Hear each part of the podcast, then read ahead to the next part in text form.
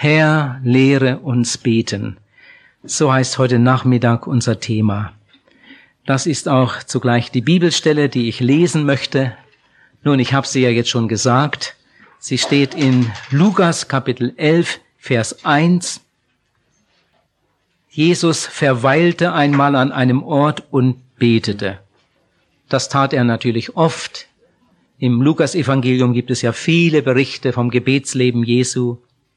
In keinem Evangelium so ausgeprägt wie im Lukas-Evangelium. Als er aufgehört hatte, bat ihn einer seiner Jünger, Herr, lehre uns beten, wie auch Johannes seine Jünger gelehrt hat. Wahrscheinlich war Johannes auch ein großer Beter und Jesus in ganz ausgeprägter Weise. Die Jünger haben das immer wieder gesehen, gehört, miterlebt. Und jetzt kommen sie mit dieser Bitte, Herr, lehre uns beten. Oh, wie oft habe ich schon so gebetet. Herr, lehre mich beten. Es ist wahr, nur Jesus kann uns das lehren. Jetzt muss ich sagen, dass ich einerseits richtig zittere vor diesem Nachmittag. Äh, mir ist nicht unbedingt wohl bei dem Thema, weil man als Prediger sowieso eine große Vorbildfunktion hat. Und bei diesem Thema, da wird einem dann bewusst, wie mangelhaft doch das alles ist, äh, was man so tut. Man weiß so vieles und manchmal stimmt das Leben doch nicht so ganz damit überein. Wie viele Mängel gibt es gerade an dieser Stelle. Aber andererseits habe ich große Freude bei diesem Thema, weil ich weiß, hier liegt der Schlüssel zu viel, viel mehr Fruchtbarkeit in unserem Leben. Herr, lehre uns beten, steht da. Nur Jesus kann uns das lehren. Und wie macht er das? Indem er uns einlädt zum Gebet. So einfach ist das. Wer beten lernen will, muss anfangen zu beten. Das ist der einzige Weg, einen anderen gibt es nicht. Wie lernt man schwimmen? Man kann ein Buch lesen über Schwimmen. Man kann äh, zusehen, wie andere schwimmen. Man kann einen gewaltigen Vortrag hören über Schwimmen und am Ende kann man es immer noch nicht. Schwimmen lernt man nur durch Schwimmen. Und ich habe Schwimmen gelernt in ein paar Minuten. Ich bin als Kind zweimal fast ertrunken und hatte seitdem ganz furchtbare Angst vor Wasser. Wenn das Wasser mir nur bis an den Bauch kam, dann habe ich schon keine Luft mehr gekriegt, obwohl noch Luft genug da war. Da hat sich alles zugeschnürt. Ich hatte eine panische Angst vor Wasser, wenn das ein bisschen höher kam. Und ich wohnte da in einem Dorf, da gab es keine Badeanstalt. Die meisten haben, konnten nicht schwimmen. In der Schule gab es keinen Schwimmunterricht. Und so wurde ich schließlich erwachsen und hat man Motorradfahren gelernt, aber Schwimmen, habe gar nicht dran gedacht. Und dann später habe ich geheiratet und die Kinder, die konnten dann schon schwimmen, haben sie in der Schule gelernt und meine Frau konnte gut schwimmen und ich, für mich war das kein Thema. Und meine Frau hat immer gesagt, das kannst du noch lernen, das musst du unbedingt lernen und, und dann waren wir mal irgendwo im Urlaub und dann habe ich meine erste Badhose gekriegt und dann sind wir in ein Hallenbad und da ist ja dann eine Kette, ich weiß ja, wie weit ich gehen darf und dann habe ich da auch so ein bisschen probiert und ich war ja erwachsen, ich war ja ein Mann. Und mit einmal hat der Bademeister das gesehen, wie meine Frau mir da was erklärte. Und dann hat er gefragt, wollen Sie schwimmen lernen? Ich gesagt, ja, wäre schön, kommen Sie mal her. Dann hat er mich da an den Rand genommen, da ging das Wasser ungefähr bis hier. Und dann hat er gesagt, fassen Sie sich mal da an. Da war so ein Rand, da konnte man so reingreifen, fassen Sie mal an. Habe ich das gemacht. So, und jetzt gehen Sie mal runter. Weiter, weiter, weiter. Jetzt machen Sie Augen zu und jetzt gehen Sie runter. Und dann bin ich runtergegangen, soweit ich konnte, und dann wieder hoch. War es schlimm? Sag nein. So, und jetzt machen Sie dasselbe nochmal und lassen Sie die Augen offen. Dann habe ich dasselbe nochmal gemacht. Da konnte ich die, die Mauer da sehen. Das war hochinteressant. Und dann noch ein paar Mal, noch ein paar Mal. Und dann hat er gesagt, so, jetzt gehen Sie mal einen Meter zurück. Jetzt fassen Sie sich nicht an, jetzt machen Sie dasselbe nochmal. Habe ich es nochmal gemacht. Und dann noch einmal mit Augen offen. War es schlimm? Nein. Gut, jetzt gehen Sie noch ein paar Meter zurück. Und dann so drei Meter vielleicht von der Mauer. Und jetzt schwimmen sie einfach mal unter Wasser mit offenen Augen bis zur Mauer. Und kurz vor der Mauer, dann stehen sie auf. Dann habe ich das gemacht. Unter Wasser geht das ja so leicht. Und, und dann nochmal zurück. Und dann konnte ich schwimmen. Dann bin ich wieder an den Rand, hat er gesagt, so, und jetzt geht's lang. Ich halte hier die Stange. Wenn Sie Probleme kriegen, greifen Sie zu. Und dann bin ich durchs ganze Schwimmbecken geschwommen. Innerhalb von, das Ganze hat vielleicht zwei Minuten gedauert in, innerhalb von zwei Minuten konnte ich schwimmen. Ja, und heute kann ich schwimmen. Aber das habe ich da in so einem Augenblick gelernt. Aber nicht durch Zugucken und Bücher lesen, was weiß was, sondern er hat es mir richtig erklärt und ich habe es genauso gemacht, wie es der Meister gesagt hat und innerhalb von ein paar Minuten konnte ich schwimmen. Hätte ich doch vorher einen solchen Ratgeber gefunden. Ihr Lieben, und so ist das mit vielen, vielen Dingen. Wer beten lernen will, muss beten. Man kann noch so viele Bücher lesen, man kann gewaltige Vorträge hören über Gebet. Beten lernt man nur durch Beten. Halesby hat ein Buch geschrieben über Gebet, das heißt vom Beten. Da sagt er, Gebet ist ein Teil unseres Lebens mit Gott. Leben kann man im tiefsten Grunde gar nicht beschreiben, Gebet auch nicht. Erich Schick sagt, beten bedeutet, dass unser ganzes Sein sich zu Gott hinwendet. Edgar Schmidt hat gesagt, ich habe mir das damals aufgeschrieben, als er sprach bei einer Evangelistenkonferenz, er hatte Erich Schick äh, zitiert und dann dazugefügt, und das ist nur möglich, wenn die Liebe Christi uns treibt. Der Satz hatte mich damals so beeindruckt. Und ich möchte gleich fragen, wie oft treibt uns die Liebe? Und wie oft treibt uns etwas anderes? Wenn nicht die Liebe Jesu uns treibt, sagt ein Erweckungsprediger, ist verkehrt, was wir treiben. Wenn nicht die Liebe Jesu uns treibt, ist verkehrt, was wir treiben. In letzter Zeit habe ich oft über unsere ungeheure Verantwortung nachgedacht, die wir als Verkündiger des Evangeliums haben. Eine ungeheure Verantwortung. Als Prediger bin ich in zwei ganz, ganz großen Gefahren. Die erste Gefahr, ich kann etwas Falsches predigen. Und wie viele tun das? Der Apostel Paulus sagt, verflucht ist der, der etwas anderes predigt, als was da geschrieben steht. Das ist die eine Gefahr, ich kann etwas Falsches predigen. Und die andere Gefahr, ich kann etwas predigen, was ich selbst nicht tue. Paulus sagt im ersten Korintherbrief Kapitel 9, Vers 27, ich möchte nicht anderen predigen und selbst verwerflich werden. Eine Predigt über Gebet ist fast nur mit Zittern möglich. Ich glaube, es ist Gott ein Gräuel, wenn zum Beispiel jemand über Liebe predigt und er kommt mit keinem aus. Ich glaube, es ist Gott ein Gräuel, wenn jemand über Geben redet und er ist selbst ein Geizhals. Ich glaube, das ist Gott ein Gräuel. Wenn jemand zum Beispiel über Mitarbeit predigt, die Leute aufruft zur Mitarbeit und er selbst ist so gemütlich und kommt nicht hoch. Und ich glaube, es ist Gott ein Gräuel, wenn jemand über Gebet redet und die Leute anfeuert zum Gebet und er selbst ist kein Beter. Herr, lehre uns beten. So heißt es in unserem Text. In unseren Kreisen praktizieren wir immer wieder zwei Möglichkeiten des Gebets. Erstens das Gebet allein. Ich denke doch, dass wir das alle, alle tun. Das Gebet allein.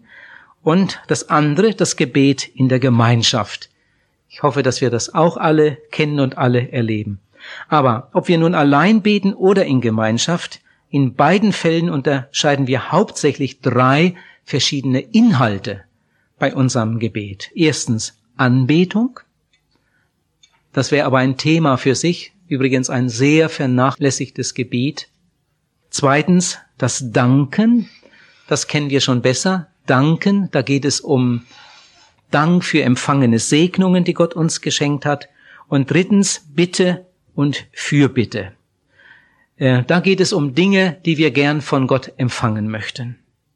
Der Zeit wegen kann ich jetzt nicht auf die verschiedenen Arten eingehen. Äh, in meinem Vortrag denke ich hauptsächlich an Bitte und Fürbitte, obwohl darüber schon am meisten geredet wurde, aber im Blick auf Evangelisation, und wir haben ja jetzt ein evangelistisches Seminar, möchte ich mich doch besonders damit jetzt beschäftigen, mit Bitte und Fürbitte. Herr, lehre uns beten, sagten die Jünger damals. Mein Gebetsdienst ist immer noch so mangelhaft, muss ich schon zugeben, wenn ich bedenke, was ich alles darüber gelesen habe und eigentlich weiß. Und darum möchte ich auch heute eine ganze Reihe andere zu Wort kommen lassen, natürlich auch manches von mir aus sagen, aber auch andere zitieren, die auf dem Gebiet noch größere Erfahrungen gemacht haben als ich. Jemand hat einmal gesagt, da beginne ich gleich mit einem Zitat, Rechtes Predigen scheint eine seltene Gabe zu sein. Aber, bevor ich jetzt weiter lese, ein Einschub.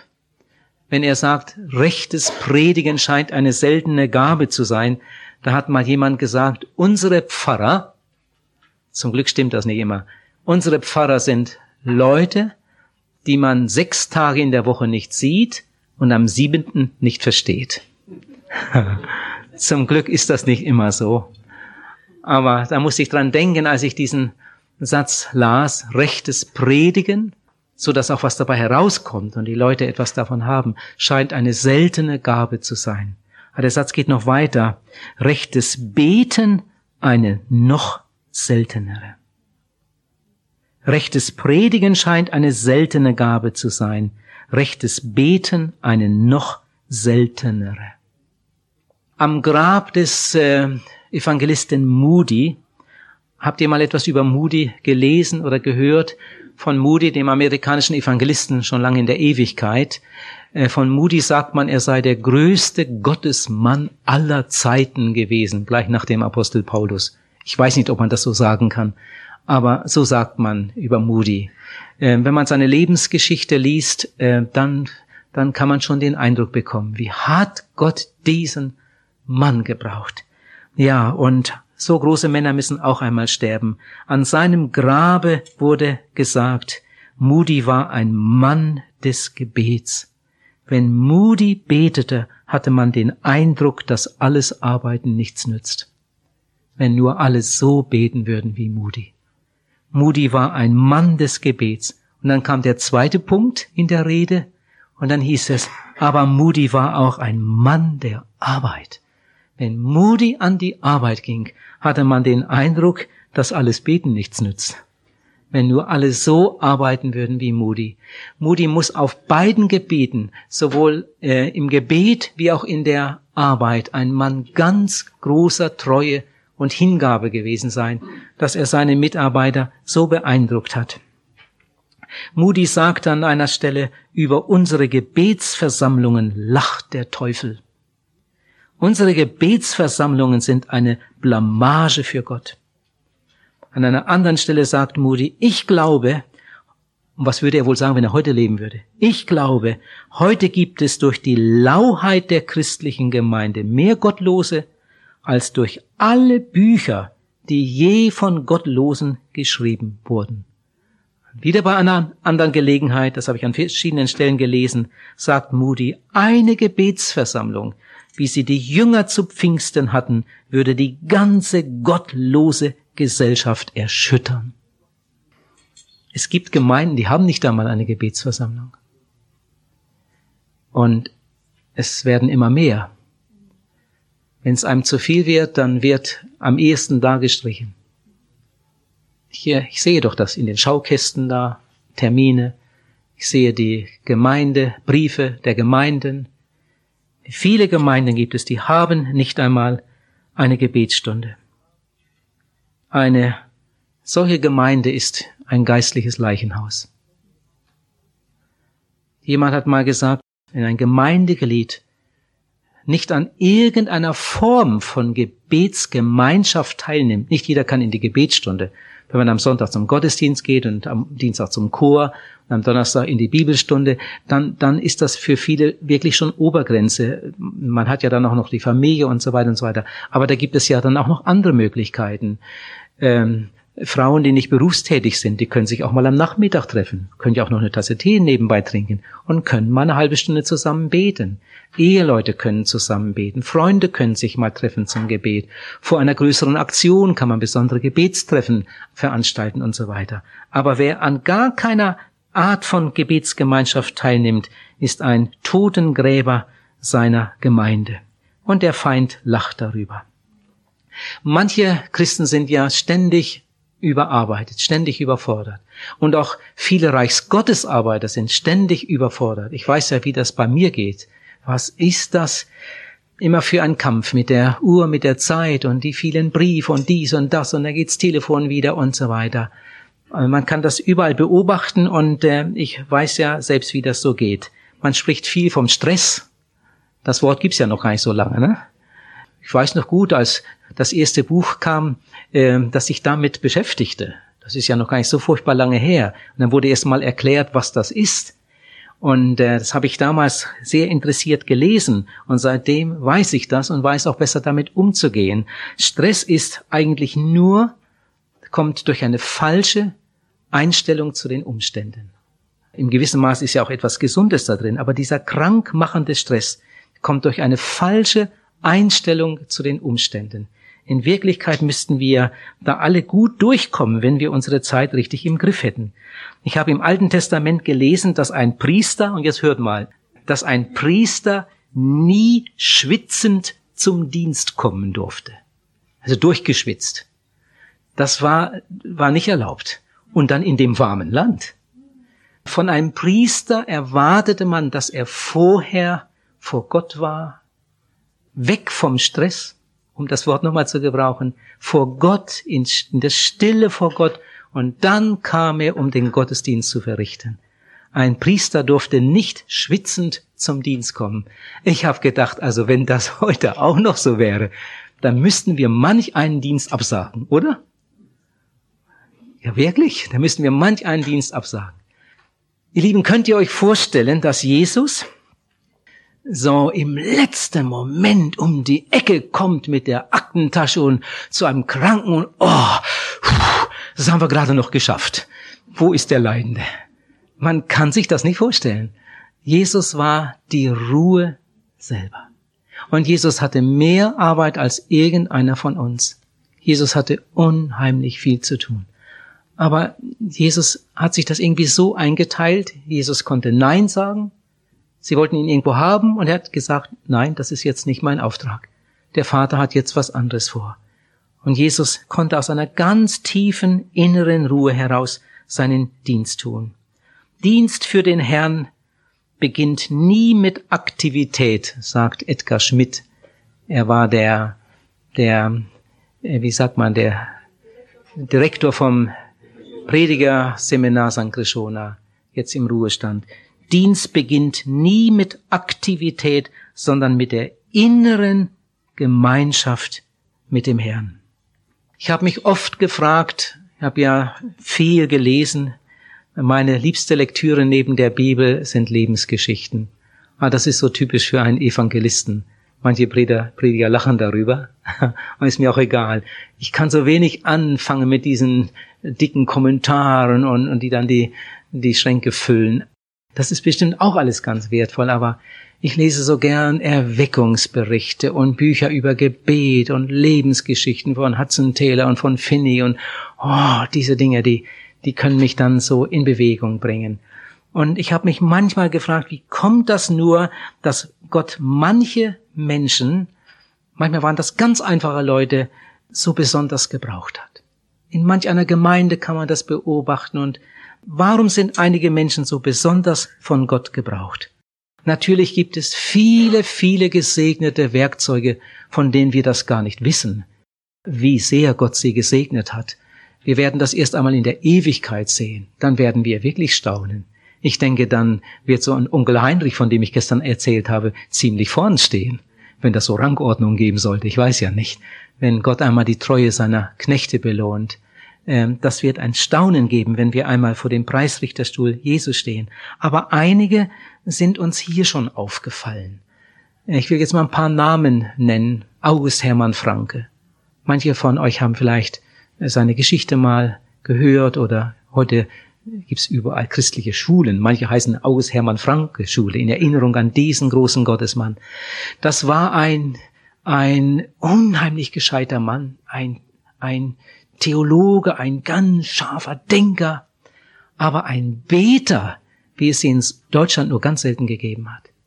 August Hermann Franke sagt an einer Stelle, wenn er morgens seine Gebetszeit hat und wenn dann so eine Stunde vorbei ist und er guckt auf die Uhr, oh, schade, die Stunde ist schon rum, die ich mir dafür eingeplant hatte. Jetzt würde ich gern erst richtig beginnen und mit dem Herrn reden. Und äh, was er über Gebet sagt, das ist so ergreifend. Wie, wie, hat, wie hat der Mann mit Jesus gelebt? Oder John Wesley. John Wesley, der Gründer der Methodistenbewegung, war eine der größten Erweckungsbewegungen, die diese Welt je gesehen hat. Äh, John Wesley hat zu seinen Predigern gesagt, wenn ihr nicht wenigstens zwei Stunden am Tag im Gebet seid, im Gebet vor dem Herrn, habt ihr kein Recht, das Evangelium zu verkündigen. Ein Mensch, der nicht bereit ist, seinem Herrn zu begegnen und sein Angesicht zu suchen und von ihm Weisungen zu bekommen. Was soll denn der da draußen noch sagen? Und er selbst war ja so ein großer Beter. Das war für ihn einfach das Normale. Viel Zeit vor dem Herrn zu verbringen. Oder George Müller, Georg Müller, der Waisenvater von Bristol. Der Mann, der hat ja manchmal halbe Tage auf den Knien verbracht und hat trotzdem so ein gewaltiges Werk aufgebaut. Er war ja nicht faul, sondern er wusste einfach, wenn ich bete, arbeitet Gott. Und wenn ich bete, dann, dann sorgt Gott dafür, dass das Werk gelingt. Und er hatte ja recht damit. Jakob Vetter. Jakob Vetter, Gründer der deutschen Zeltmission. Er war auch Gründer der schweizerischen Zeltmission. In der Schweiz nannte man Jakob Vetter, äh, Jakob Vetter, der Beter. Jakob Vetter, der Beter der Beter kommt, Jakob Vetter, weil er so viel Zeit im Gebet verbrachte. Watchman Nee, John Hyde. Kennt jemand das Buch John Hyde, der Beter? Eins der ersten Bücher von Onkel Heinrich. Das hat mir damals geholfen. Jetzt könnte man auch Frauen erwähnen. Wie viele gesegnete Frauen hat es gegeben in der Geschichte? Äh, Susanna Wesley. Susanna Wesley war die Mutter von John Wesley. Susanna Wesley hatte 19 Kinder. Susanna Wesley ob sie das in ihrem ganzen Leben immer so gemacht hat, das weiß ich nicht, aber jedenfalls hat es da eine Phase gegeben. Wahrscheinlich in der Phase, als ihre Kinder heranwuchsen, hatte sie eine Gewohnheit, Susanna Wesley, dass sie sich nach dem Mittagessen eine Stunde zurückzog, nicht um einen Mittagsschlaf zu machen, um zu beten. Und es ist immer wieder vorgekommen, dass es den Kindern so lange dauert. Und manchmal sind sie ans Schlüsselloch gegangen, haben gehorcht. Ist sie denn immer noch nicht fertig? Und dann stand sie am Schlüsselloch und dann hörte manchmal ein Kind gerade den eigenen Namen wenn Susanna für den Jungen gebetet hat und für die Tochter und für den anderen Jungen und Herr, dass keins verloren geht, rette meine Kinder. Kein Wunder, dass Gott einige ihrer Kinder gebraucht hat als Werkzeuge der Erweckung in England. Sonst hätte England womöglich eine ähnliche Geschichte erlebt wie Frankreich mit der Revolution und all dem Zeug. Was war das für ein gewaltiges Werk, die Methodistenbewegung in England? Und die Hauptträger dieser Erweckung waren die Kinder von Susanna Wesley. Menschen mit Vollmacht. Und davon gibt es ja nicht viele. Menschen mit Vollmacht. Ich weiß nicht mehr, von wem dies Zitat ist. Menschen mit Vollmacht sind ohne Ausnahme Menschen des Gebets. Menschen mit Vollmacht sind ohne Ausnahme Menschen des Gebets.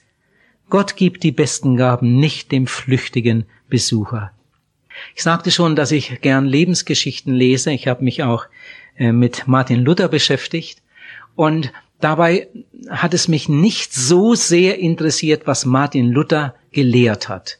Das wusste ich schon so ein bisschen und ich hatte im Konfirmandenunterricht äh, auch tüchtig gelernt. Vieles, was was sein Herz bewegte, war mir von daher schon bekannt. Aber wie hat dieser Mann eigentlich gelebt? Wie war das möglich, dass da so eine Bewegung ausgelöst werden konnte? Was war das für ein Mann, dieser Martin Luther? Wie hat er eigentlich gelebt? Und dann bin ich bald drauf gestoßen. Er war ein ganz großer Beter. Ganz großer Beter. In den schwersten Zeiten war es für Martin Luther das Normale, dass er zwei Stunden am Tag im Gebet war.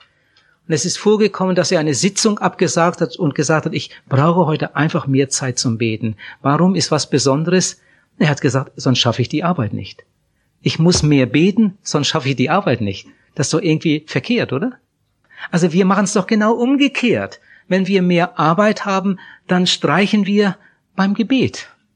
Und wenn wir noch mehr Arbeit haben, dann streichen wir auch noch beim Bibellesen.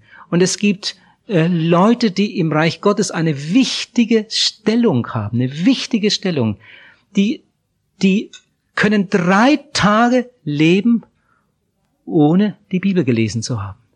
Im Dienst, ja, aber für sich so richtig, um im Wort Gottes zu graben und Jesus zu sich reden zu lassen. Die können Tage leben, ohne stille Zeit gemacht zu haben. Die haben nur am Tisch gebetet oder, oder davor der Gemeinde. Das ist eigentlich eine ganz, ganz große Not. John Wesley hatte ich schon erwähnt. Auch bei John Wesley war meine Frage nicht so sehr, was hatte er für eine Theologie. Die war etwas anders als äh, die von Martin Luther. Seine, seine Methode, das alles war mir nicht so wichtig. Aber wie lebte dieser Mann? Wie lebte John Wesley? wie hat er so eine Woche verbracht? Und da habe ich gelesen, dass John Wesley eine Gewohnheit hatte. Am Mittwoch und am Freitag fastete er gewöhnlich. Ähm, sehr oft hat er einfach Mittwoch und Freitag aufs Mittagessen verzichtet. Dann gab es einfach Frühstück und Abendbrot und dazwischen gab es einen Tee, fertig. Und sehr oft war Freitag einfach ein Fastentag, einen ganzen Tag. Manchmal, wenn er eine weite Reise hatte, dann saß er einfach auf dem Pferd, seine Kanne Tee dabei und dann hat er seinen Tee getrunken und ist geritten, geritten. Er ist ja unheimlich viele, zigtausende Kilometer geritten in seinem Leben. Damals gab es ja noch keine Autos. Und dann war er auf dem Pferd und hat gebetet, gebetet, hat auch viel auf dem Pferd gelesen. Er hat sehr viel, sehr viel auch, ja, das Pferd konnte die, kannte die Wege schon. Das war einfach als Autofahren. Die hatten damals schon einen Computer da drin, die kannten den Weg. ja, ja. Oh, ja, wie hat Gott diese Männer so, so wunderbar gebraucht. Beim Studieren der Lebensbilder habe ich viel gelernt. Die Unterschiede dieser Männer und Frauen sind riesengroß, auch in der lehrmäßigen Ausrichtung, aber Gott sieht das Herz an. Und ich glaube, dass ich nicht falsch liege, wenn ich sage, Gott ist gar nicht so dogmatisch, wie wir manchmal denken. Gott sieht das Herz an. Gott sieht das Herz an, wie sich heute manchmal Christen sogar trennen wegen irgendwelcher Kleinigkeiten und Äußerlichkeiten und ach, was tut manchmal richtig weh. Gott sieht das Herz an, Gott sieht die Liebe, Gott sieht die Treue. Wie viele herrliche Beispiele. Paulus, dieser große Theologe, ein Beter. Petrus, der einfache Fischer, eher so ein plumper Bürger, aber ein großer Beter. August Hermann Frank oder Luther, die ich schon erwähnte, diese großen Theologen, große Beter. Moody, der Schuhverkäufer mit einer ganz miserablen Schulbildung, aber ein großer Beter. Äh, von Moody kann man lesen, dass er kaum einen Brief geschrieben hat im Leben. Das konnte er sich nicht leisten. Es gab kaum eine Reihe ohne Fehler. Moody hatte eine ganz miserable Schulbildung, ist, glaube ich, nur vier Jahre zur Schule gegangen und war auch kein guter Schüler. Aber zum Glück hatte er seine Emma und die konnte es umso besser. Emma, eine große Beterin und Emma konnte schreiben, die konnte Briefe schreiben und Moody konnte beten und predigen. Und wenn Moody betete, bewegte sich der Himmel und wenn Moody predigte, bewegten sich die Herzen. Und Gott hat ihn so gewaltig gebraucht. Man kann das ja fast nicht glauben. Äh, wenn ihr die Lebensgeschichte von Moody noch nicht gelesen habt, die, die müsstet ihr unbedingt einmal lesen. Als einmal ein Mann von der Zeitung kam, als in England ganze Städte in Bewegung waren, und ein Mann von der Zeitung kam und hat gefragt, sagen Sie mal, wie leben Sie eigentlich? Äh, Moody, wie leben Sie eigentlich? Da hat er gesagt, ja, wie lebe ich? Äh, wie man lebt, wie ein Amerikaner lebt. Äh, ja, wie verbringen Sie Ihren Tag? Sagt Moody, ja, das kann ich Ihnen schnell beantworten. Am Morgen bete ich zwei Stunden, dass Gott Seelen rettet. Und dann? Und dann helfe ich Gott, dass er mein Gebet erhören kann. Das war sein ganzes Geheimnis. Am Morgen bete ich zwei Stunden, dass Gott Seelen retten kann. Den Rest des Tages helfe ich Gott, dass er mein Gebet erhören kann. Und Gott war mit ihm. Von Finney habe ich gelesen, dass Finney ein Frühaufsteher war. Wenn die ganze Stadt noch schlief, war Finney in der Regel schon auf den Knien. Heute nehmen sich Evangelisten gern einen Sänger mit und das ist auch eine wunderbare Sache. Ich bin fünf Jahre mit Hildo Jans gereist, das war die schönste Zeit. Dann war ich fünf Jahre mit Georg Hormann zusammen, das war auch eine wunderbare Zeit. Das ist schon etwas Gutes, wenn man einen Sänger hat, der ein brennendes Herz hat und dann auch in der Seelsorge mithelfen kann. Aber Finny hatte eine noch bessere Methode. Finny hatte einen Beter. Vater Nasch. Mit dem reiste Finny durchs Land mit Vater Nasch. Vater Nasch reiste meist schon ein paar Tage vorher ab. Und dann war er schon in der Stadt. Und manchmal verging eine ganze Evangelisation und die Leute haben Vater Nasch überhaupt nicht gesehen. Weil der Mann Tag und Nacht am Beten war. Und Fini musste dem nur mal seine Anliegen sagen, du dafür, dafür besonders beten. Oh ja. Und der Mann lag vor Gott und hat den Himmel bestürmt. Und Gott hat gewaltige Dinge getan.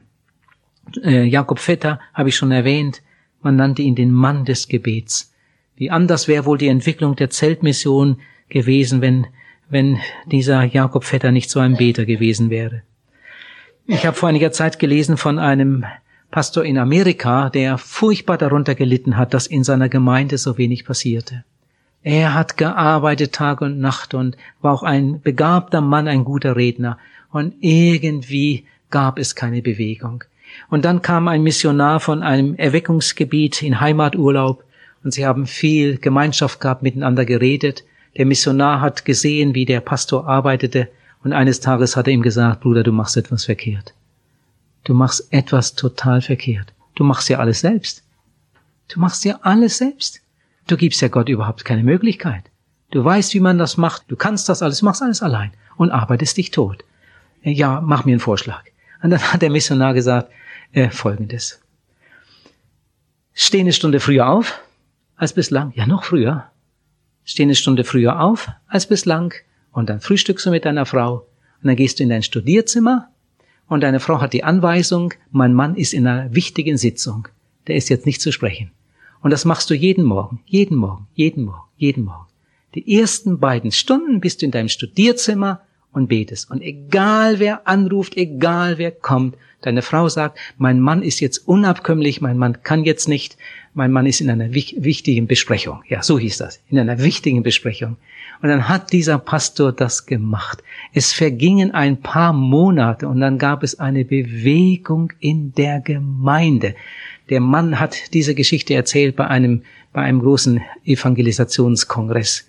Und das hat die anderen unheimlich vom Hocker gerissen, als dieser Bericht gegeben wurde. Man kann ja manchmal Berichte lesen von Erweckungsfeldern, da kommt man aus dem Staunen nicht heraus. Wenn Gott mit einem Mal auf den Plan tritt und weil er Menschen in den Griff bekommen hat.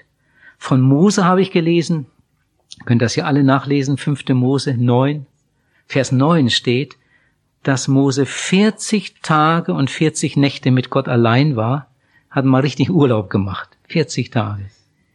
40 Tage muss man sich vorstellen, in einem Zug. In Vers 18 im selben Kapitel heißt es dann, dass er das noch ein zweites Mal machte. Denn da war ja dann alles durcheinander gegangen im Volk. Er hat ein zweites Mal Urlaub gemacht. Nochmal 40 Tage. Das Gleiche.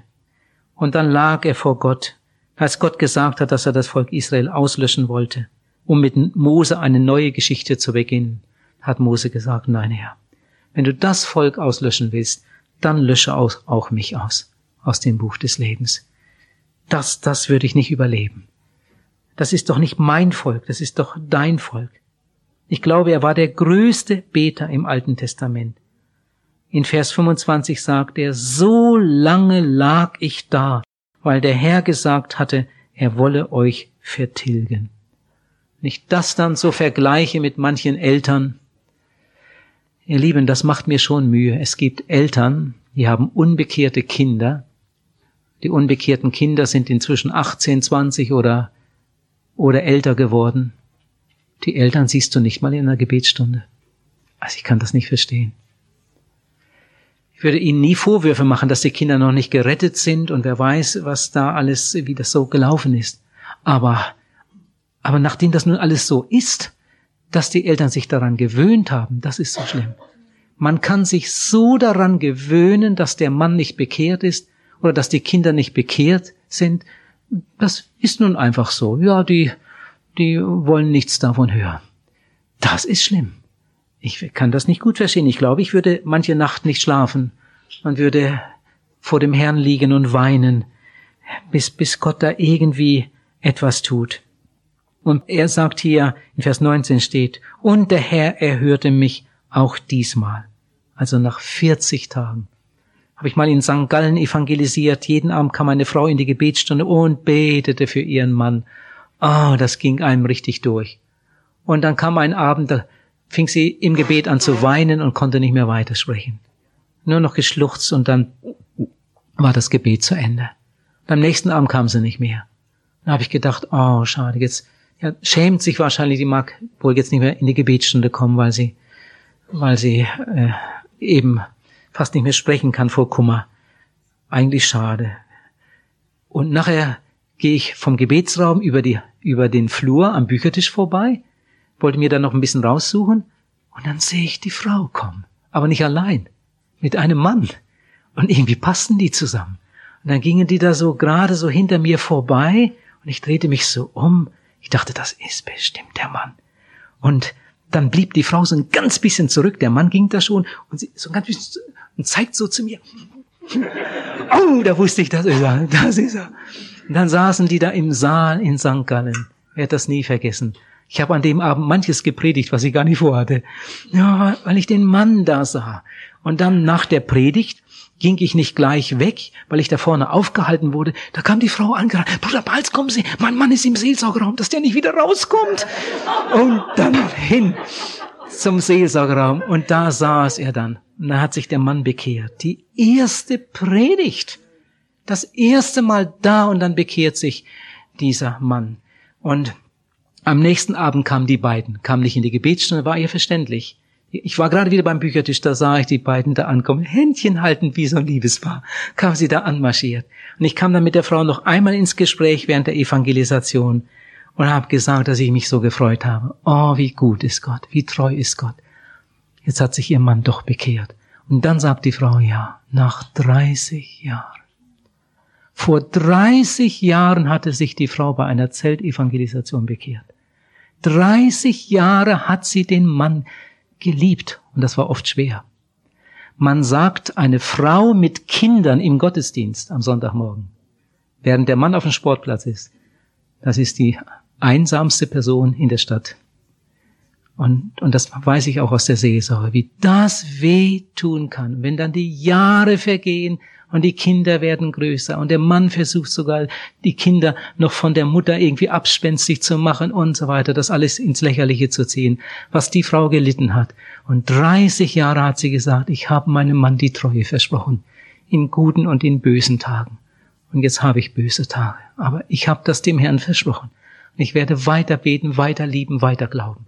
Und nach 30 Jahren bekehrt sich dieser Mann. Oh, das ist etwas Gewaltiges. Und muss gerade daran denken, weil hier von Mose die Rede ist, der so vor Gott lag und so zu ihm gefleht hat. Der Diener von Mose war Josua. Ich kenne die Geschichte. Josua hat viel gelernt bei Mose. Josua war auch ein ganz großer Beter. Ähm, in 2. Mose 33, Vers 11 steht, dass er das Innerste des Heiligtums, des Zeltes, der Stiftshütte nicht verließ. Natürlich ging er auch manchmal nach Hause, aber er hat äh, seine beste Zeit im Gebetszelt verbracht. Und Gott hat ihn ganz gewaltig gebraucht. Ich weiß, dass man den Wert eines Gebetes nicht mit der Stoppuhr messen kann. Also das ist mir ganz, ganz klar. Das kann man nicht. Aber Menschen, die wirklich von Gott besonders gebraucht wurden, waren immer Menschen des Gebets. Menschen, die einen beachtlichen Teil ihrer Zeit dem Gebet gewidmet haben. Von Jesus lesen wir in Lukas 6, Vers 12, er blieb manchmal über Nacht im Gebet. Darum haben wir auch Gebetsnächte eingerichtet bei uns. Hängt mit dieser Bibelstelle zusammen. Wir haben uns gesagt, wenn Jesus das nötig hatte, der Sohn Gottes, in dem die Fülle der Gottheit leibhaftig war, wenn der das nötig hatte, manchmal eine Nacht durchzubeten, ja, wie viel mehr hätten wir das dann eigentlich nötig? In Markus 1, Vers 35 steht, und des Morgens vor Tages stand Jesus auf und ging an eine wüste Stätte und betete da selbst. Da lag die Quelle der Kraft bei ihm. Und ich glaube, da liegt die Ursache unserer Schwachheit weithin. Jesus hatte unheimlich viel Arbeit, er hatte seine Jünger, er machte Schulung, er hatte Predigtdienste, Seelsorge und dann die mühsamen Reisen. Jesus hatte manchmal fast keine Zeit zum Essen, weil so viele Leute da waren. Und manchmal kam Jesus kaum zum Schlafen, aber Jesus hatte Zeit für den Vater. Wisst ihr, was ich glaube? Das kann ich jetzt aber nicht beweisen mit irgendeiner Bibelstelle, das ist nur so meine Meinung. Ich glaube, dass Jesus genauso viel Zeit mit dem Vater verbracht hat wie mit Menschen. Das glaube ich. Dass Jesus viel, viel Zeit mit dem Vater allein war. Immer wieder sich ausgeklingt, immer wieder da allein, da allein, da allein. Und wie viel Jesus geschlafen hat, das weiß ja keiner. Manchmal hat er sogar die ganze Nacht gebetet. Natürlich braucht ein normaler Mensch auch ein gewisses Maß Schlaf. Das geht ja nicht anders. Wir sind jetzt hier bei einem evangelistischen Seminar, aber Ihr seid ja hierher gekommen, weil euch Evangelisation am Herzen liegt, sonst hättet ihr ja euch nicht zu diesem evangelistischen Seminar angemeldet. Und äh, damit wir jetzt nicht wieder nur Wissen ansammeln und hinterher bleibt doch alles beim Alten, will ich jetzt einmal fragen, lieber Bruder, sag mal, wie ist das eigentlich bei dir mit deinem Gebet? Liebe Schwester, wie ist das mit deinem Gebetsleben? Ich meine jetzt nicht das Gebet am Tisch, das Tischgebet, wo man vielleicht noch zwei Sätze anfügt und jetzt segne diesen Tag und nimm auch die Kinder in deine Hände und bewahre sie. Das meine ich nicht. Das ist ein Tischgebet. Ich meine jetzt deine stille Zeit, die du ganz bewusst, weil du ein Kind Gottes bist, mit Jesus allein verbringst. Stille Zeit nennen wir das so in der Regel. Ist auch ein schönes Wort dafür. Wie ist das bei dir? In England hat man eine Umfrage gemacht unter Evangelikalen. Äh, das sind ja die Leute, die an die Inspiration der Bibel glauben, die glauben, dass man ohne Bekehrung, ohne Wiedergeburt nicht gerettet werden kann, die äh, sich für Jesus entschieden haben und ihm dienen möchten, die an Himmel und Hölle glauben. Äh, das sind die Evangelikalen, die Jünger Jesu in verschiedenen Kirchen und Freikirchen. Man hat eine Großumfrage gemacht, man hat sie weit ausgedehnt man hat, viel, hat sowohl Reichsgottesarbeiter wie auch äh, Christen in den Gemeinden gefragt, sehr viele, jüngere, ältere. Man musste nicht den Namen sagen, man sollte nur ehrliche Antworten geben.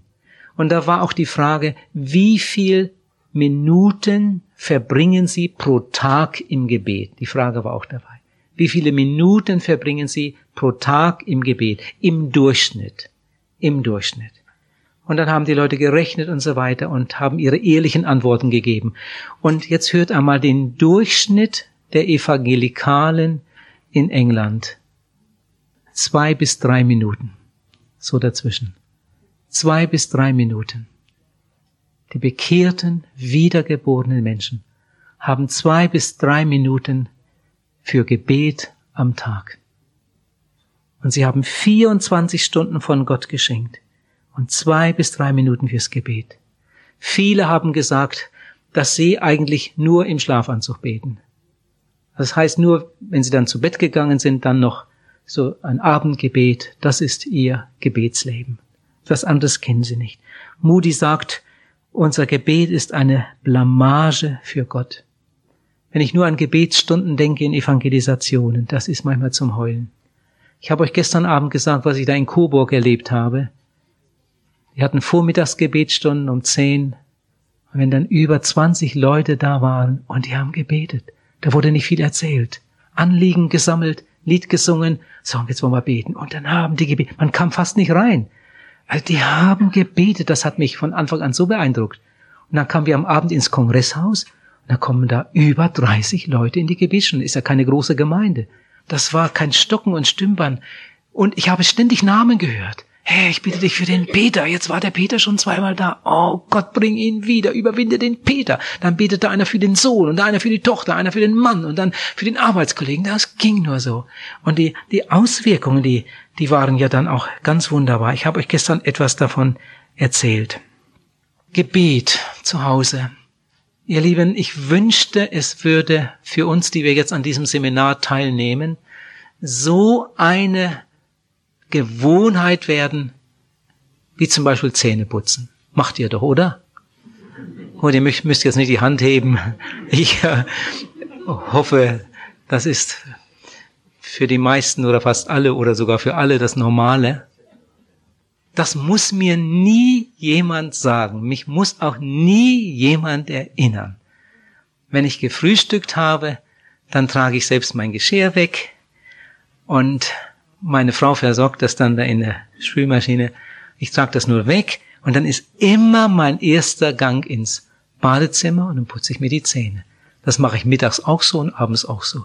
Der Zahnarzt hat mir mal einen Vortrag darüber gehalten, wie viel Zeit ich spare, wenn ich das mache. Wie viel Zeit ich spare. Ich muss nicht so viel beim Zahnarzt sitzen wie andere Leute. Und wie viel Geld ich spare, wenn ich an dieser Stelle gewissenhaft bin. Das ist schon lange, lange her. Und seitdem mache ich das so. Ich habe mich so daran gewöhnt, mich muss keiner daran erinnern. Und so kann auch Gebet zu einer solchen Gewohnheit gehen, dass einem den ganzen Tag unwohl ist, wenn man am Morgen nicht dazu gekommen ist. Aber bitte versprich es nicht dem Herrn Jesus. Mach kein Gelübde, das bringt dich unter Stress und Druck und äh, das ist nicht gut. Aber nimm es dir doch einmal vor, mach doch mit dir mal so etwas ab. Ich möchte an dieser Stelle mal ein Stück vorwärts kommen. Und dann überlegst du gut, wo ist die beste Zeit, am Morgen oder Mittag oder am Abend. Also ich kann dir sagen, nach all den Beobachtungen aus meiner eigenen Erfahrung, wenn irgend möglich, mach es am Morgen wenn irgend möglich. Ähm, Luther sagt, wer nicht am Morgen betet, ist arm den ganzen Tag. Sein Engel bleibt zurücke und ruft ihm traurig nach. Ich kann dich nicht begleiten, ich bleibe heute zurück, dir drohen viel Gefahren und nirgends hast du Glück. Vielleicht ein bisschen übertrieben, aber da ist etwas dran. Wer nicht am Morgen betet, ist arm den ganzen Tag. Und wie macht man das? Indem man seinen Wecker stellt. Und wenn der Wecker geht, steht man auf. Ja? Was nützt der beste Wecker? Mein Bruder, mein Bruder, der hat einen Vortrag gehört über Gebet. Und er hatte immer Mühe, morgens rauszukommen. Als Bauer früh aufstehen und dann Bauern arbeiten nicht äh, 36 Stunden die Woche, die arbeiten doppelt so lange. Und, äh, und dann der Wecker auf dem Nachtschrank. Ja, was nützt der Wecker? Der Wecker geht und, äh, und dann eine halbe Stunde später klopft die Mama, Hermann! Und dann, oh Mensch, bin wieder eingeschlafen. Dann aber raus in den Stall. Und nachdem er das ein paar Mal so erlebt hat, nach diesem guten Vortrag, da kam ihm eine Idee. Ich stell den Wecker auf den Schrank. Dann hat er den Wecker auf den Schrank gestellt und als der am Morgen losrappelte da oben, dann hat er auch wieder so gemacht, aber das ging nicht aus, der war gar nicht da. Dann Licht an, raus, Stuhl her, Wecker ausmachen. Inzwischen war er munter, ja. Ja, und so hat er damals mit so einer Gewaltkur, das braucht man nur dreimal machen, dann, dann hat man's drin. Ja, und dann, dann läuft das. Ja, ich möchte so gern, ich möchte so gern, dass ihr an dieser Stelle mit euch selbst etwas, etwas abmacht und das dann durchzieht. Also dann hat sich dieses Seminar gelohnt. Oh ja, dann hat es sich gelohnt.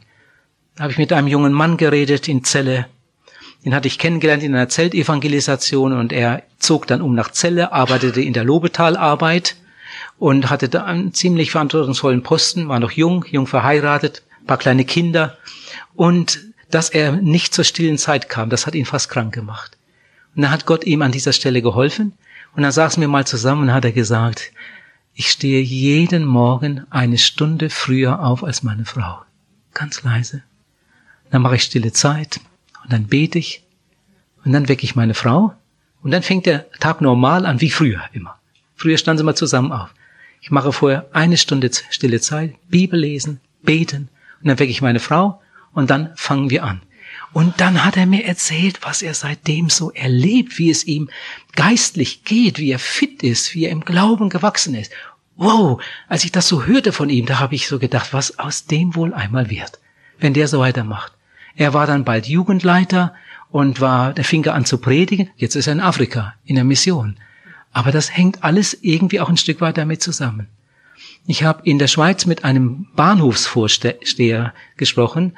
Der wohnte da in dem, neben dem Bahnhof und sein Dienst beginnt mal um sechs am Morgen, mal um zwei am Nachmittag, mal am Abend um zehn. Das geht ja rund um die Uhr. Ein vielbefahrener Bahnhof.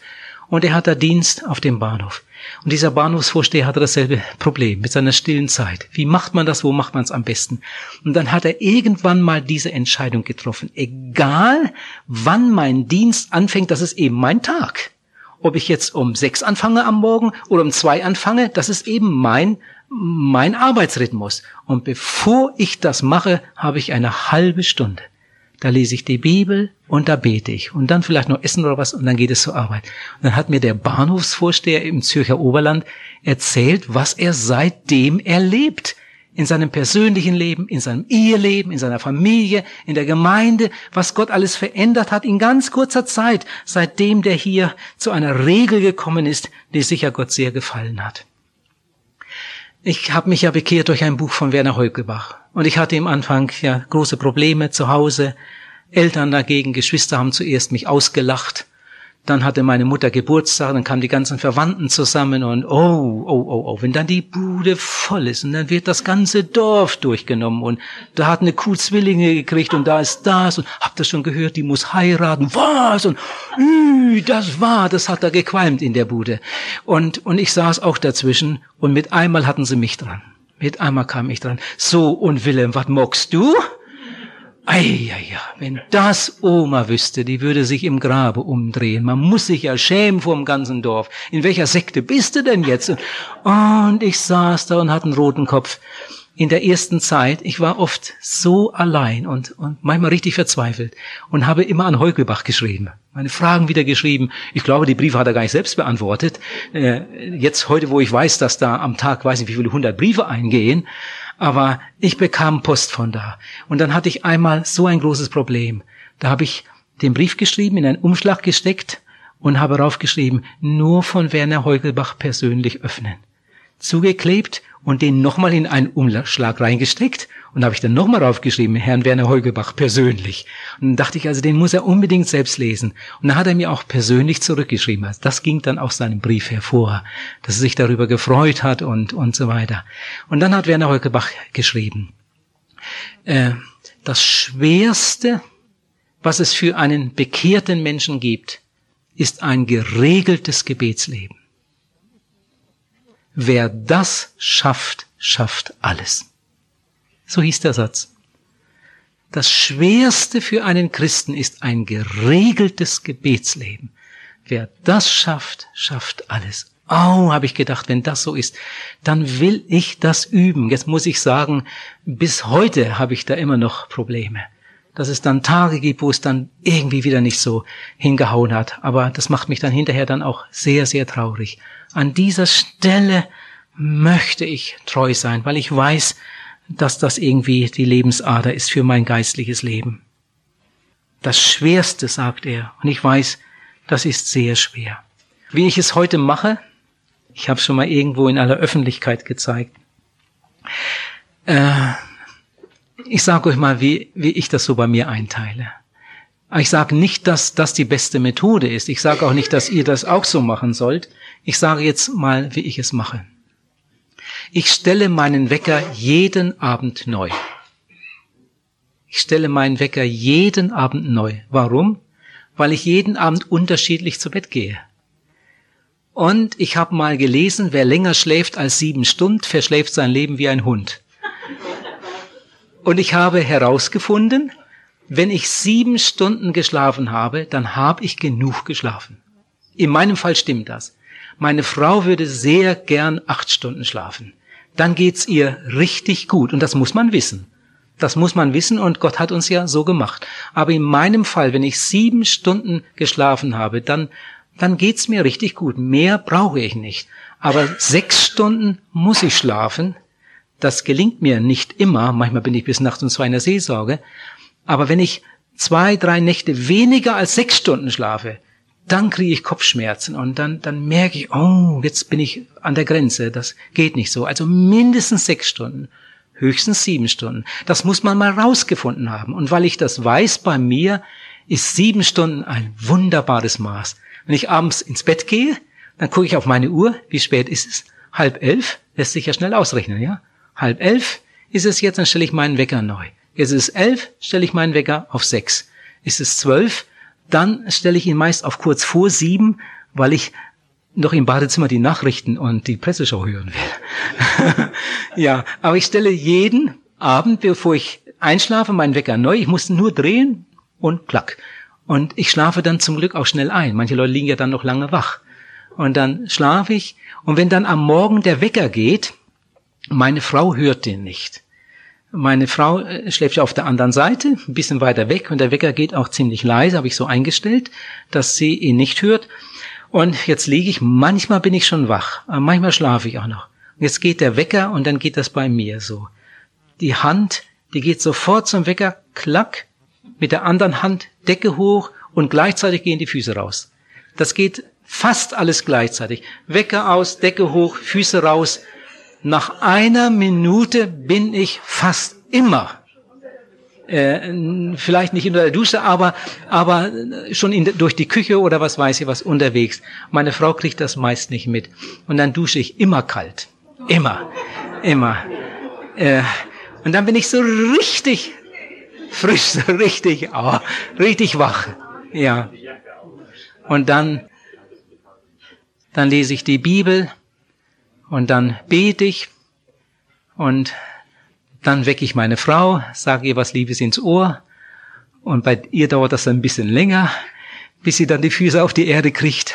Sie muss sich dann erst strecken und so weiter. Bei ihr ist es äh, ist manches umgekehrt bei ihr. Sie sagt, wenn sie einfach den Kopf hoch macht, dann kriegt sie Kopfschmerzen. Sie muss sich erst an den neuen Tag gewöhnen und ein bisschen denken und so weiter und dann kommt sie dann. Gut, ja. Und dann frühstücken wir und dann haben wir, oh, das hätte ich längst einmal erzählen müssen. Ich schieb's hier mal schnell rein. Äh, wenn ich von meiner Frau spreche, dann spreche ich manchmal von Margret und manchmal spreche ich von Johanna. Ja, das ist so. Ich war verheiratet mit Margret 33 Jahre und dann starb sie nach 33 Jahren.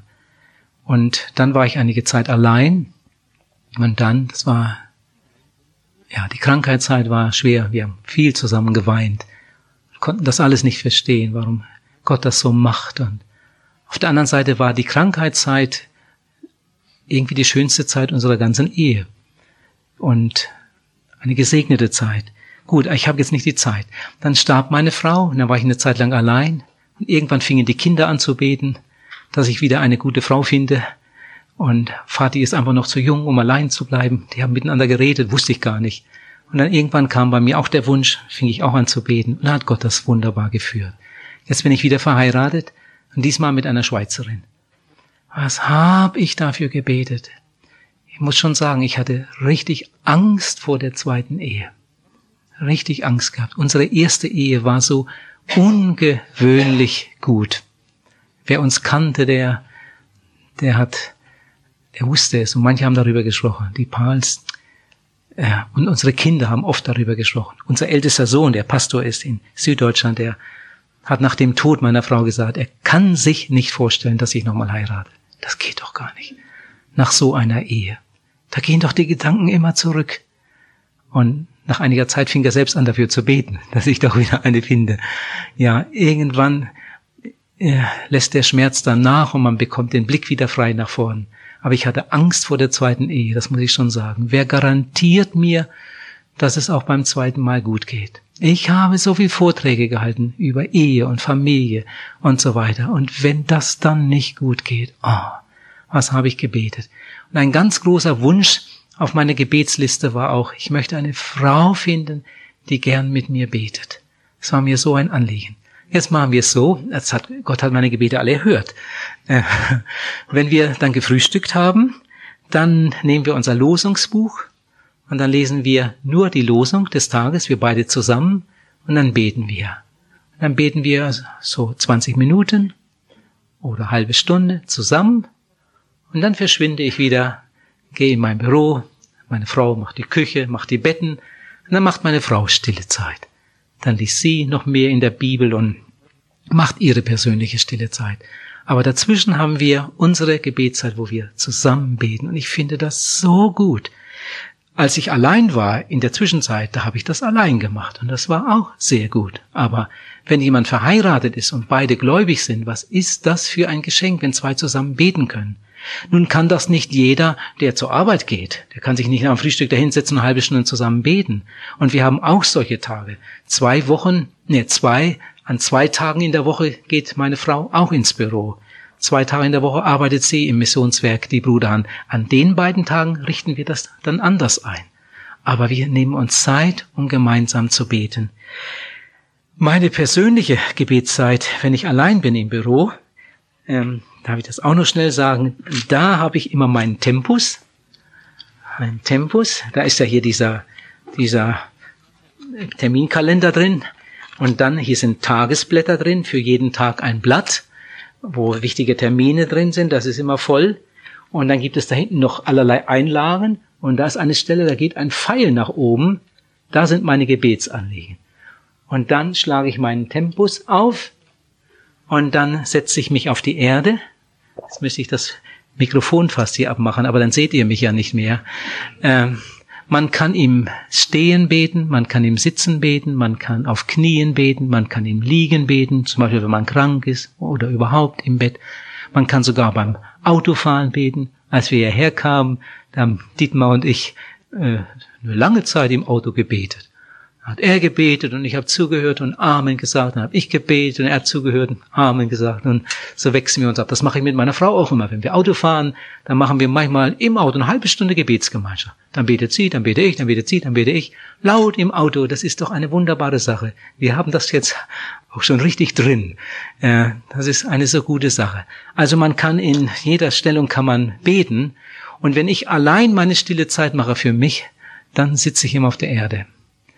Äh, ich weiß nicht, was ihr jetzt darüber denkt, aber ich glaube, dass es gut ist, wenn man beim Beten eine Stellung findet, wo man am besten konzentriert beten kann. Wenn ich im Liegen bete, kann ich mich nicht gut konzentrieren. Dann werde ich irgendwie müde oder was weiß ich was. Ich bete auch sehr viel im Stehen. Sehr viel. Oder im Gehen. Ich gehe im Zimmer hin und her und Einfach ein paar Schritte da, wieder rum und bete und bete im Zimmer. Oder ich gehe durch den Wald, ganz allein. Und dann bete ich, wenn ich allein bin im Wald, dann bete ich immer so, dass ich soeben meine Stimme höre. Ich schreie nicht, aber so eben, dass ich meine Stimme höre und dann bete ich und bete ich. Da kann ich eine ganze Stunde beten, während ich durch den Wald gehe. Und zu Hause setze ich mich hin mit dem Rücken an den Schrank und dann habe ich meinen Tempus in der Hand, die Knie etwas angezogen, da liegt mein Tempus drauf, mein Terminkalender mit den Gebetsanliegen. Und da steht tägliche Gebetsanliegen. Tägliche Gebetsanliegen. Das Wichtigste zuerst. Danken, anbeten, Gott. Dann nehme ich mir etwas Zeit und danke Jesus für die Nacht, für den neuen Tag, dass ich sein Eigentum bin und, und, danke ihm für seine Liebe. Dann steht da mein Name, Wilhelm. Und dahinter stehen eine ganze Menge Sachen, die mir wichtig sind. Dann bete ich dafür. Dann steht da meine Frau, dann die Kinder und ihre Kinder und dann die Mitarbeiter der Bruderhand und dann die Missionare und dann die Gemeinde, die Mitarbeiter der Gemeinde und, und, und, und. Und dahinter habe ich dann noch Anliegen, die nicht unbedingt jeden Tag drankommen, weil die Zeit ja nicht immer für alles reicht. Aber ich kann so ziemlich mit gutem Gewissen sagen, Karina, ich besuche dich jeden Tag, besuche dich jeden Tag in Tübingen. Wenigstens am Morgen im Gebet. Und dann bete ich für Karina. Und dann bete ich für Bernie, ihren Mann. Und dann bete ich für Janne. Und dann bete ich für Marilene. Das mache ich jeden Morgen. Und dann bete ich für Danny und für Iris und für Manuel und für Timmy. Und dann gehe ich in die Schweiz und bete für Christa und für George, für Nadine und Patrick und Viola und Nicola. Das mache ich jeden Morgen. Wenn ich dann für die Kinder gebetet habe, für die Schwiegerkinder, für die Großkinder, dann mache ich einen Ausflug, dann gehe ich nach Brasilien und bete für Hans und Rosi und Manuel und Michael. Und dann gehe ich nach Tansania und bete für Martin Gengenbach und für Isabel, für Karl Philipp und Matthias und für Johannes und Micha. Und dann gehe ich nach Albanien. Da brauche ich immer ein bisschen mehr Zeit. Dann bete ich für Kirsten, die so eine wertvolle Arbeit tut. Und dann bete ich für Matthias und für Martina. Und dann bete ich für Finny für den kleinen Jungen und für das Kind, das unterwegs ist, es eine gute Schwangerschaft gibt, eine gute Geburt. Und dann bete ich für Henning Alps. Und dann bete ich für Gabi und für Manuel und für Jonathan und für Fabian. Die habe ich alle so im Kopf, als wären das meine eigenen Kinder. Das erste, als Dietmar zu uns kam, Namen einprägen, damit ich beten kann. Jetzt bete ich für Dietmar und für Brigitte und für Andrea und Daniela und für Esther und für für, für, für, gleich kommt's Christine, ja, vier Töchter. Und während ich für all diese Leute so bete, vergeht die Zeit so unheimlich schnell. Das mache ich jeden Tag. Das mache ich jeden Tag. Heute Morgen bin ich kurz nach halb sechs aufgestanden und dann habe ich mich geduscht, dann war ich frisch und dann habe ich mich angezogen, jawohl, und dann bin ich hier rausmarschiert und habe einen ganz großen Spaziergang gemacht. Und irgendwann kam ich dann wieder zurück und auf dem ganzen Weg habe ich einfach gebetet. Ganzen Weg habe ich einen Namen nach dem anderen gesagt. Dann kam ich ganz glücklich wieder zurück in mein Zimmer. Gut, und dann habe ich Bibel gelesen und dann noch etwas getan. Und dann schließlich bin ich zum Frühstück gekommen. Ich hoffe, dass keiner von euch das jetzt irgendwie in den falschen Kanal kriegt. Und das irgendwie, was weiß ich, gegen mich anwendet. Und da sagt er, hat dann nur von sich selbst erzählt oder sich gerühmt. Ich will jetzt genau das Gegenteil tun. Ihr Lieben, ich bin manchmal so traurig darüber, dass ich so viel über Gebet weiß und dass es nicht viel besser klappt dass es immer wieder so Lücken gibt, so Ausfälle gibt. Und dann denke ich, oh Mensch, warum habe ich das so gemacht? Ja. Aber wenn ich dann an manch einen Prediger denke, der, nachdem ich mal genau gefragt habe, bitte sei mal ganz ehrlich, ich werde das nirgends weiter sagen mit Namensnennung, aber sag mal ganz ehrlich, wie viel Zeit brauchst du in der Woche ungefähr fürs Fernsehgerät? Wenn ich dann rauskriege, dass der Prediger mir sagt, die ganze Woche, alles zusammengezählt, ungefähr acht Stunden. Ungefähr acht Stunden Fernsehgerät, Nachrichten, dies ab und zu mal eine wichtige Sendung. Und das ist ja auch nicht böse, das ist ja nicht schlecht, äh, das ist in Ordnung, das soll er ja auch so machen. Aber wenn derselbe Mann dann bei der nächsten Rechnung auf 35 Minuten Gebet kommt in der Woche, irgendwas stimmt doch da nicht, oder? Irgendwas stimmt doch nicht. Wenn ich dann an das denke, was da geboten wird im Fernsehen, was das zum Teil für unsauberes Zeug ist und da werden die Leute veräppelt und was weiß ich was. Und diese Leute, die verdienen Millionen und wir finanzieren das mit unserer Dummheit. Oder die Illustrierten, was da alles an Illustrierten oft auch in christlichen Häusern liegt. Und dann frage ich mich manchmal, wann lesen denn die Leute das alles? Und dann frage ich einmal, wie viel liest du so in der Woche ungefähr in der Bibel? Ja, wir lesen immer die Losung und dann lesen wir manchmal noch etwas. Oh, ihr Lieben, ich möchte keinen unter Druck setzen. Beten ist keine Leistung. Beten hat etwas mit Liebe zu tun. Wenn du Jesus lieb hast, dann möchtest du ihm danken. Und wenn du deine Mitmenschen lieb hast, dann möchtest du, dass Jesus sie segnet. Gebet ist keine Leistung. Gebet ist eigentlich ein Vorrecht. Und das wollten wir, sollten wir wahrnehmen. Dr. Hans Bürki hat einmal gesagt, der Satz, ich habe keine Zeit, ist ein Sündenbekenntnis auf unseren Lippen. Wir haben so viel Zeit wie der Bundeskanzler, wir haben so viel Zeit wie irgendjemand. Die Frage ist immer nur, was wir aus dieser Zeit machen. Wir brauchen gerade in Deutschland Männer, die beten, Frauen, die beten. Wir brauchen Prediger, die beten, Jugendleiter, die beten. Also wenn ich Jugendleiter wäre, ich würde, glaube ich, immer mit einer Liste in der Tasche rumlaufen. Wenn ich irgendwo eine, eine Lücke habe, dann würde ich meine Liste wieder rausnehmen und würde für meine Jugendlichen beten. Oh, der steckt gerade wieder in einer Krise, die hat Liebeskummer. Oh, Herr, hilf dass sie da durchkommen. Der Jugendleiter kann nichts Besseres für seine Jugendgruppe tun, als für sie zu beten. Aber auch der Leiter vom Seniorenkreis, wo immer wir unsere Aufgabe auch haben. Es geht mir persönlich nie besser, als wenn ich nahe bei Jesus bin. Das geht euch auch so, oder? Es geht uns nie besser als nahe bei Jesus. Und äh, es geht uns in unserer Ehe nie besser, als wenn wir beide nahe bei Jesus sind. Und wir sind nun wirklich sehr, sehr natürliche Leute. Wir wollen das Leben genießen. Wir wollen uns richtig freuen an Gottes Schöpfung, an all dem Guten und, und, und, und. Wir sind keine komischen Leute. Aber, oder gerade dann, wenn Jesus uns ganz nahe kommen kann, können wir ja das alles viel, viel besser genießen, als wenn wir so im Alleingang unseren Weg gehen. Alle guten Gaben kommen von oben, steht in der Bibel.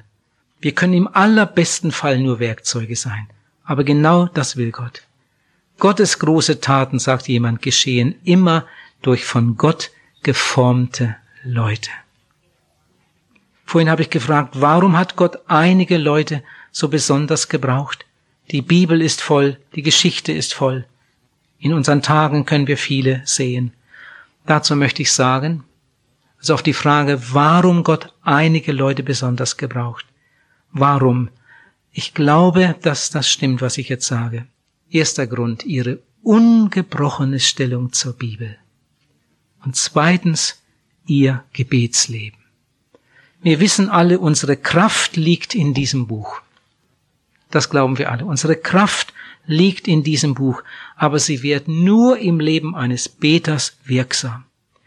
Bibelzitate schaffen kein neues Leben. Auch nicht, wenn sie von einem bibeltreuen Theologen vorgetragen werden oder von einem evangelikalen. Bibelzitate schaffen kein neues Leben. Die Bibel sagt sogar, der Buchstabe tötet. Dafür gibt's viele Beweise. Meine Bitte, Herr, lehre mich dieses Buch lieben. Und die zweite Bitte, Herr, lehre mich beten. Noch ein Zitat, das hat's in sich, hört mal, was da jemand sagt. In dem Buch Der kniende Christ steht das.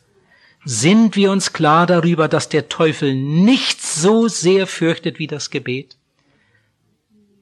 Ich weiß nicht, in welchem kleinen Dorf du vielleicht wohnst.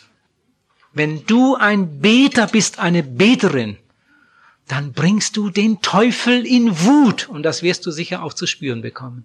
Auf der anderen Seite darfst du auch glauben, Jesus ist größer, Jesus ist stärker, Jesus ist bei mir und er, er lässt mich nicht hängen.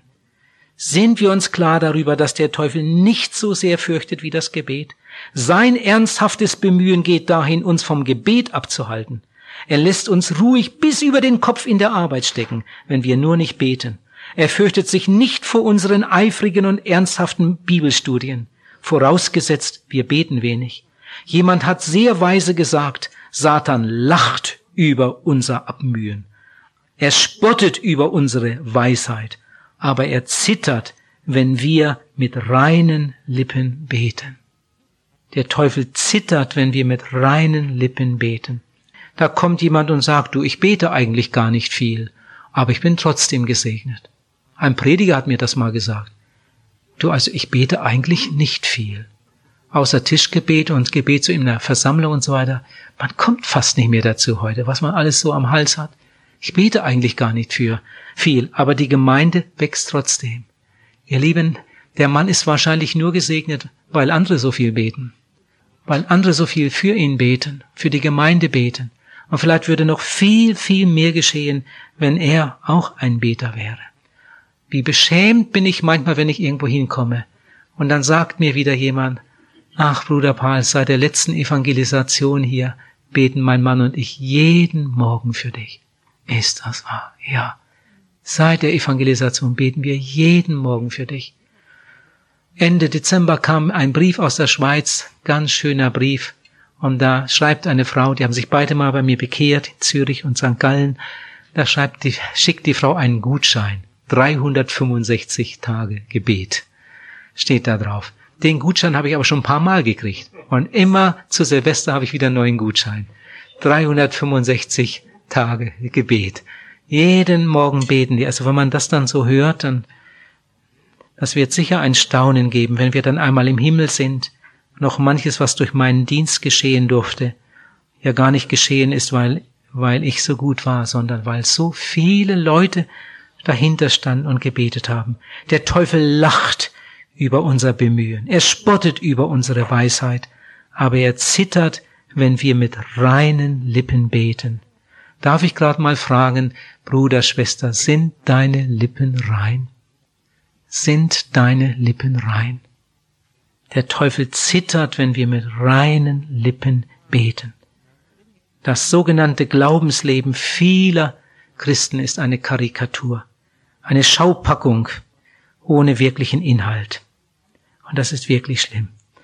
Als ich das allererste Mal Pastor Kemner gehört habe, schon lange her, das war in der Schweiz bei einer Evangelistenkonferenz, ein Vortrag über Vollmacht.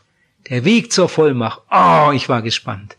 Der Weg zur Vollmacht, das wollte ich hören. Und dann saß ich da und endlich kam er dran. Da ging er nach vorn und eine kleine Bibel da hingelegt, war glaube ich nur ein Neues Testament.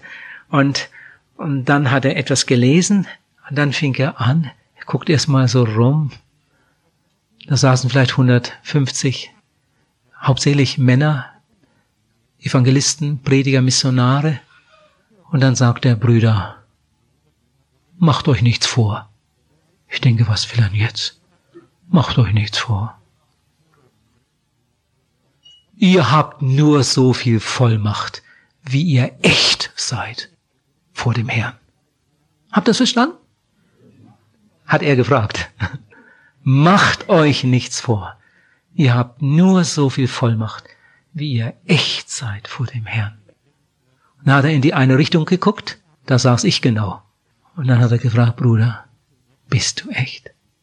Bruder, bist du echt? Sag, bist du echt? Du hast nur so viel Vollmacht, wie du echt bist vor dem Herrn. Oh, wie viel Fassade, auch in frommen Kreisen.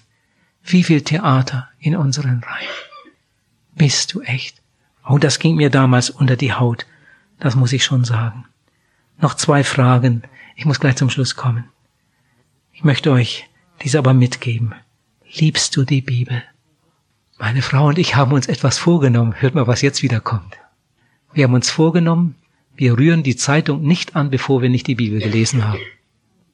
Wenn wir am Morgen aus irgendeinem Grund nicht zum Bibellesen gekommen sind, weil wir schon ganz früh irgendwo hin mussten, und kommen am Abend nach Hause, gehen am Briefkasten vorbei und nehmen die Zeitung mit nach oben. Moment, stopp. Heute haben wir noch gar nicht die Bibel gelesen. Lass das Ding mal liegen. Jetzt lesen wir erst einmal ein paar Verse. Danken Gott für den guten Tag. Vielleicht überschlagen wir dann nochmal die Zeitung und gehen dann zu Bett. Liebst du deine Bibel? Liebst du deine Bibel? Alle Bücher zusammen, die du hast, alle Bücher zusammen sind nicht so viel wert wie deine Bibel. Aber wenn du ein Bibelleser bist, dann können auch die Bibel, die Bücher sehr wertvoll für dich werden. Und genauso ist das auch mit dem Gebet. Alles, was wir reden, ist nicht so viel wert als die Zeit, die wir mit Jesus verbringen. Aber wenn wir unsere stille Zeit wirklich pflegen, dann wird auch die andere Zeit wertvoll und reich. Und das ist ja bekannt, man kann viel, viel besser mit Menschen über Jesus reden, wenn man vorher mit Jesus über die Menschen geredet hat. Wir haben eine wunderbare Berufung. Jemand hat einmal gesagt, äh, das gläubige Mütterchen im Dorf ist in Gottes Augen viel, viel mehr als zum Beispiel der Bürgermeister, wenn er nicht bekehrt ist. Glaubt ihr das? Natürlich. Natürlich, wir sind Botschafter Gottes, muss man sich mal vorstellen. Wir sind Botschafter an Christi Stadt. Auch wenn man das einmal so sehen kann. John Mott, und damit will ich schließen, obwohl ich längst nicht alles gesagt habe, ähm, damit will ich schließen. John Mott, lasst mich das noch sagen. John Mott hat gesagt, die Evangelisation der Welt ist keine mathematische Frage, sondern eine Frage der Kraft. Die Evangelisation der Welt ist keine mathematische Frage, sondern eine Frage der Kraft. Was es heute alles für Zahlenspiele gibt und Statistiken und, und, und, und, und was, was da alles angeboten wird. Und das ist ja zum Teil auch gut.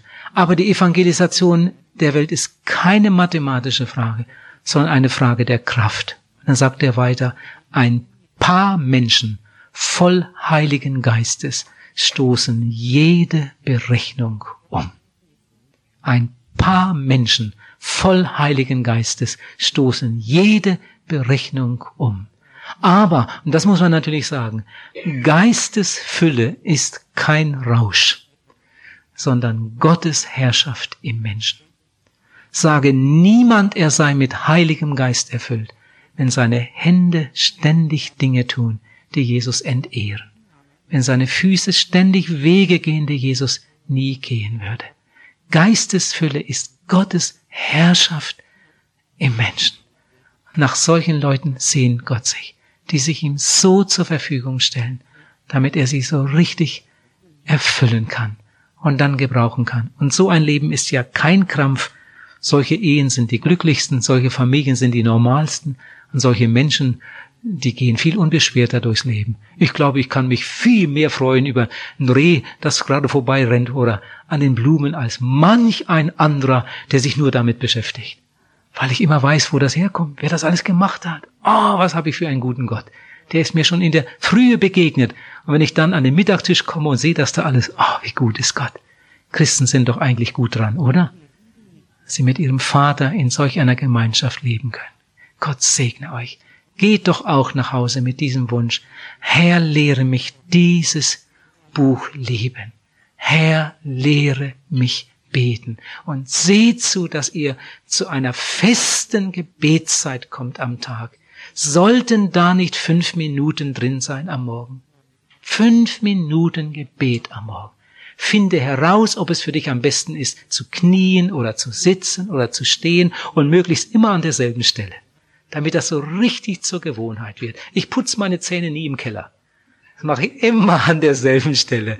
Und, und mein Gebetsplatz, der ist da an einer Stelle, also fasst das ja nicht gesetzlich auf, aber solche Gewohnheiten, solche Einübungen, die sind einfach so wertvoll. Gott segne euch. Lasst mich noch beten.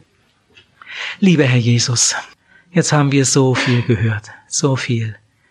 Und du weißt, wie mir dabei zumute ist, weil ich auch manches gesagt habe, wo ich selbst so am Lernen bin und den Wunsch habe, dass ich darin wachse und weiterkomme. Aber ich bin so froh, dass du mir gerade auf diesem Gebiet auch so vieles gezeigt hast und geschenkt hast und dass ich auch so manches erleben durfte mit dir. Ich danke dir, dass ich so vielen Menschen begegnen durfte, die, die Beter waren, dass du so viele gute Bücher in meine Hände gegeben hast, die mir so geholfen haben. Bücher über Gebet, Bücher über Erweckung, Lebensberichte, die mich so gepackt haben. Herr Jesus, so dürfen wir voneinander lernen, uns gegenseitig ermutigen. Und ich wünsche so sehr, dass alle, die an diesem Seminar teilnehmen konnten, nach Hause gehen mit heiligen Entschlüssen. Aber bitte bewahre sie vor, vor irgendwelchen Krampf, Herr. Oh, ich bitte dich, du willst, dass wir dir mit Freuden dienen. Und auch unser Gebet, das soll keine Last sein, sondern ein Vorrecht. Weil wir dich lieben, wollen wir dich anbeten. Weil wir die Verlorenen lieben, wollen wir für sie beten. Weil du diese ganze Welt im Auge hast, wollen wir deine Mitarbeiter sein. Wir weihen uns dir. Amen.